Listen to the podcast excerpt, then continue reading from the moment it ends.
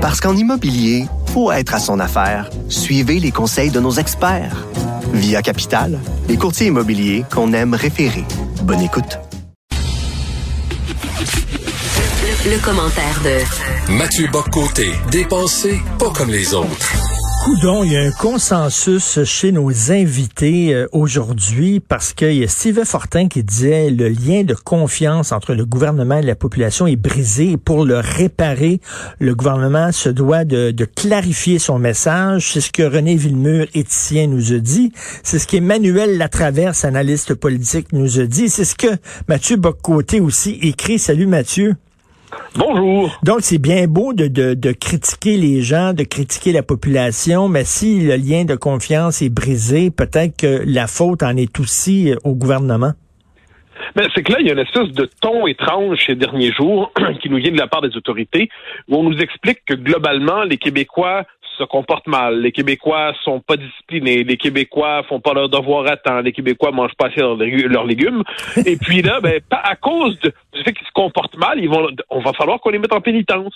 Euh, il y a quelque chose de très paternaliste là-dedans, euh, une forme de paternalisme rigide, c'est-à-dire sans, euh, il n'y a pas l'espèce d'autorité chaleureuse de François Legault au moment des débuts de la pandémie. Bon, on peut dire on n'y est plus non plus. Il y a une forme d'exaspération, de lassitude, d'écœurant type, mais il y a, euh, on le voit, une forme d'autorité.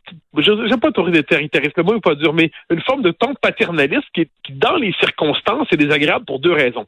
Premièrement, l'immense majorité des gens respectent les règles. Euh, ça ne veut pas dire qu'ils les aiment, mais ils les respectent.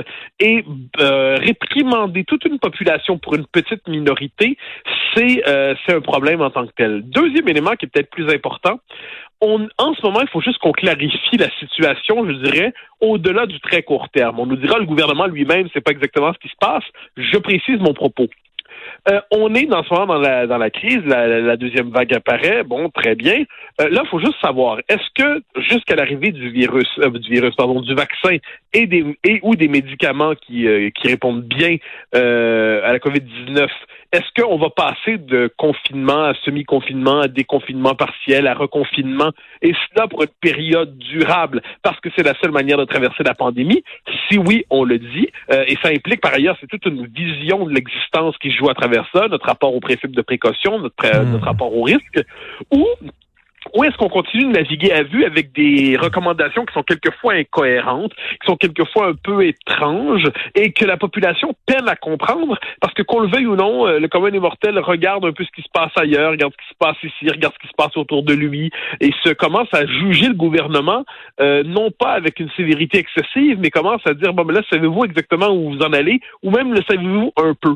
Donc il y a une espèce de confusion qui s'installe et moi ce que je redoute, c'est que si le, lien de confiance se brise euh, euh, vraiment. Pas simplement chez les coucous et les oiseaux euh, qui, euh, qui se promènent en disant avec des, manifestations étranges, mais si le commun des mortels commence à se dire là, il y a quelque chose que on suit plus, on n'embarque plus, c'est là que la situation devient devient difficile à réchapper, à rattraper, et c'est ce que je redoute dans les temps à venir. Et là, tu vois, là, on sent là, que François Legault est mal à l'aise et il tente de ménager à la fois la chèvre et le chou, c'est-à-dire qu'il voit que la situation est grave, la situation elle est sérieuse en tout cas, là, qu'il y a vraiment euh, une possibilité d'une deuxième vague qui va frapper fort, mais en même temps, il veut pas non plus déprimer la population en nous reconfinant une autre fois, en fermant des entreprises, alors qu'on vient tout juste d'émerger euh, de, de, cette période sombre-là. Donc, il, il sait pas, là, il est entre les deux.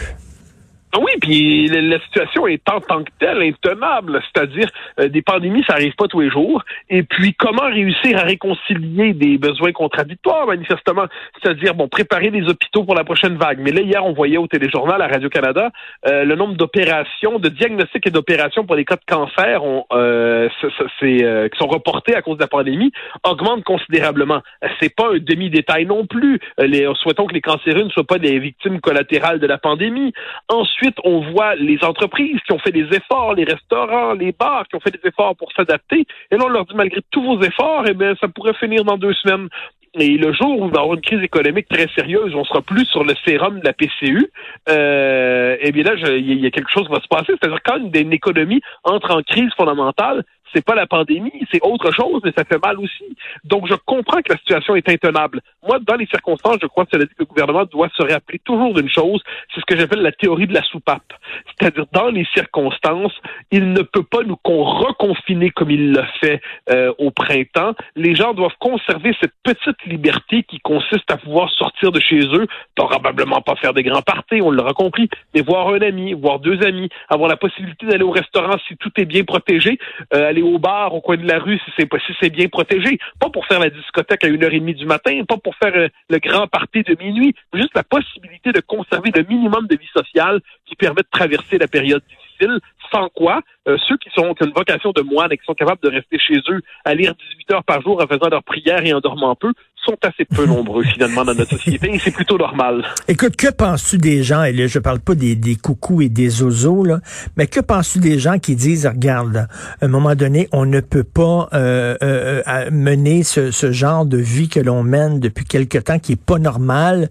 En attendant un vaccin qui peut-être euh, va arriver dans deux, trois, quatre ans ou peut-être jamais. Hein. Il n'y a, a, toujours pas de vaccin pour le sida. Là, on attend Godot et Godot n'arrive pas. Et il y a des gens qui disent, ben là, la seule façon façon vraiment de, de retrouver un semblant de vie normale, c'est d'essayer de développer une immunité collective. C'est-à-dire que écoute, il y a des gens qui vont l'attraper, puis à un moment donné, il va, y avoir tellement de gens qui vont l'avoir attrapé euh, que le, ça va stopper la propagation du virus, qu'on en est rendu là. Bref, de, de, de prendre la, recette de la Suède. T'en penses quoi? Ben moi, ben moi je, je suis pas je, suis pas un épidémiologiste, je regarde hmm. ça avec la la perplexité du, de, de l'homme ordinaire qui essaie de comprendre ce qui se passe. Cela dit, cela dit, euh, cette question-là, elle est débattue en Suède, elle est débattue en Grande-Bretagne, elle est débattue ailleurs dans le monde. Donc là, il faut quand même tenir compte de ça, c'est-à-dire si effectivement le vaccin, le divin vaccin, euh, arrive au même moment que le troisième référendum, c'est-à-dire dans des conditions gagnantes imprévues, un jour lointain, puis on ne sait pas quand. Euh, si euh, après la neuvième prochaine course à la direction PQ, euh, il y a quand même, si tel est le cas, la question de savoir si nos sociétés peuvent vivre durablement confinées ou s'il va falloir se confronter au virus. Alors, c'est hmm, facile de dire ça dans son salon à l'abri de tout le monde. Euh, c'est très facile. Mais une fois que c'est dit, il n'est pas. C'est une question qui se pose et se débat en ce moment, mais il y a un prix humain à payer qui est immense. Il ne faut pas se tromper. Le jour où on décide de se confronter au virus, ça veut dire qu'il y a beaucoup de gens. Il y a une forme de, de, de, de darwinisme effrayant derrière ça. C'est-à-dire il y a des gens qui vont y passer, il y a des gens qui vont être blessés, des gens qui vont être abîmés.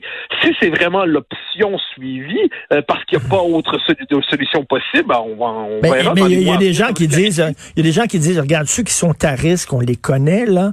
C'est euh, des gens euh, qui, qui ont des, des, des, maladies respiratoires, bon, etc., qui, ont, qui ont beaucoup de surpoids ou qui ont un certain âge, etc. Ces gens-là, on les confine et les autres, on leur fout la paix. C'est-à-dire qu'ils vont peut-être l'attraper et la, la, la, grande majorité de ces gens-là vont passer un petit mauvais quart d'heure, puis après ça, ils vont s'en débarrasser et c'est tout.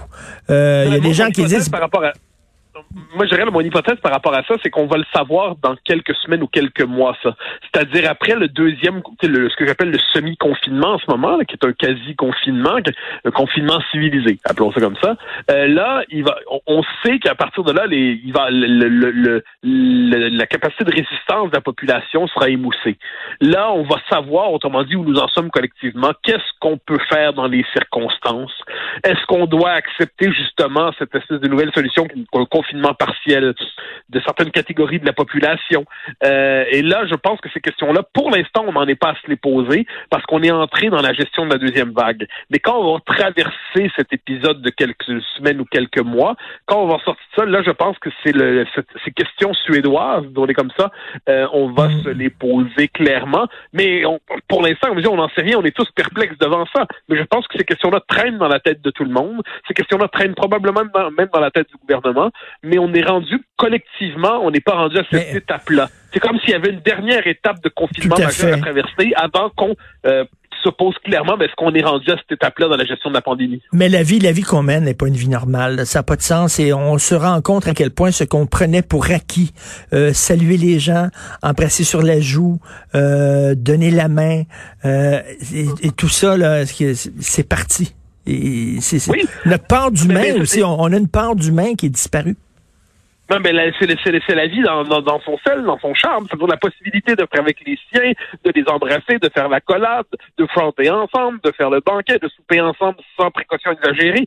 Tout ça, bon. Alors là, effectivement, il y a une, il y pandémie. Parfait. On, en tient compte, on en tient compte pour vrai. Euh, mais le fait est que si cette cochonnerie-là est appelée à rester, à durer, s'installe parmi nous et fait désormais partie de notre paysage, euh, appelons ça notre paysage euh, de, de sanitaire, eh bien, notre société va on a en ce des moyens à court et moyen terme plus que court que plus court que moyen d'ailleurs. À moyen long terme, c'est intenable. À ce moment-là, on se posera de, les questions suédoises, on sait comme ça. Mais vu mm. la stratégie qu'on a embrassée depuis le début de la crise, c'est pas le moment pour ça. Euh, puis on, qui sait s'il n'y aura pas un vaccin par ailleurs? Qui sait si le vaccin arrivera pas rapidement? Qui sait s'il ne sera pas efficace? Donc il y a toute une série possible qui compte aussi là-dedans, euh, qu'on ne doit pas évacuer, qu'on ne doit pas tourner en ridicule. Mais il faut simplement savoir que tôt ou tard, si c'est appelé à, si la situation ne s'améliore pas sur le fond des choses, c'est notre rapport collectif euh, au virus qui va changer, ça m'apparaît évident. Tout à fait. Excellente réflexion. Merci beaucoup, Mathieu Boccoté. Bonne journée. Au grand plaisir. Bye bye.